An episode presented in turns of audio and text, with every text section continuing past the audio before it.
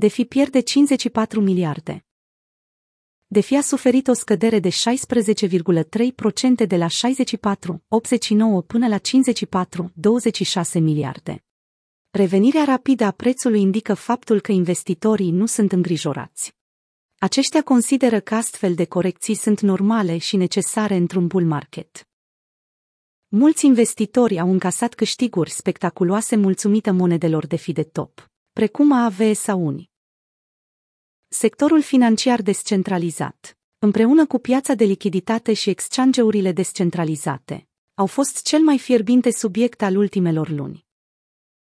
Prețul dinamic și dobânzi anuale cu trei zerouri au creat un raliu aclamat pe internet de criptoentuziaști.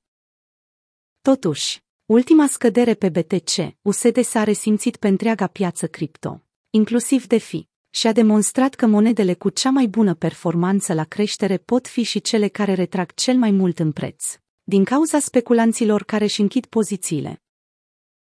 În 22 februarie, Bitcoin a suferit o corecție de aproximativ 20% de la vârful de 58.300. În timpul acesteia, majoritatea monedelor altcoins au avut parte de corecții de două cifre, unele chiar până la 50%. Investitorii de fi nu renunță. Pe lângă prețul criptomonedelor, scăderea a mai afectat un metric, valoarea totală a activelor blocate în platformele care constituie DeFi. Graficul postat mai jos indică corecția de 16% realizată în ultimele trei zile. Valoarea cumulativă a pierdut 10,67 miliarde, stabilind totodată și lichidări record pe piața de împrumut. Comparând scăderea valorii fondurilor ținute în defi cu corecția suferită de întreaga piață, ajungem la concluzia că investitorii nu și-au retras fondurile de pe platforme și că această corecție a valorii totale apare ca o cauză normală a scăderii în preț a criptomonedelor.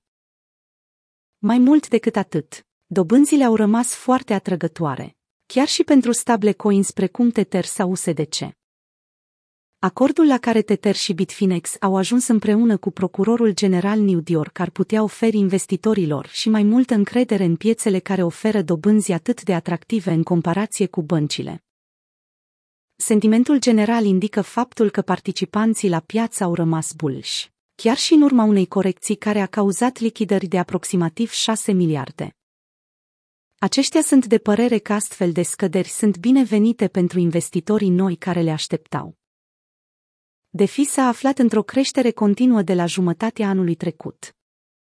Airdropuri de mii de dolari, posibilitatea de a împrumuta bani în ambele direcții, atât de punere cât și cerere, exchange-uri descentralizate unde proiectele își listează monedele și multe alte servicii sau produse au făcut din sectorul financiar descentralizat cel mai interesant topic de la jumătatea anului trecut.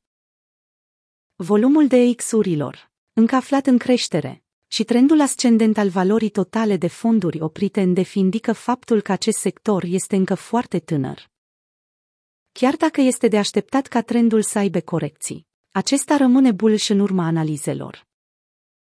Atât investitorii instituționali cât și persoanele fizice continuă să expună capital în sectorul DeFi.